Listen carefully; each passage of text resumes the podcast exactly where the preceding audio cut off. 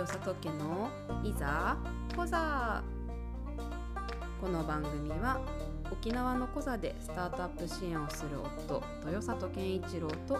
沖縄の大学でスタートアップ支援をする妻の高階美希が1週間を振り返り、その週気になった出来事やコンテンツについて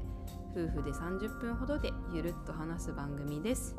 よろしければ私たちの頭の整理にお付き合いください。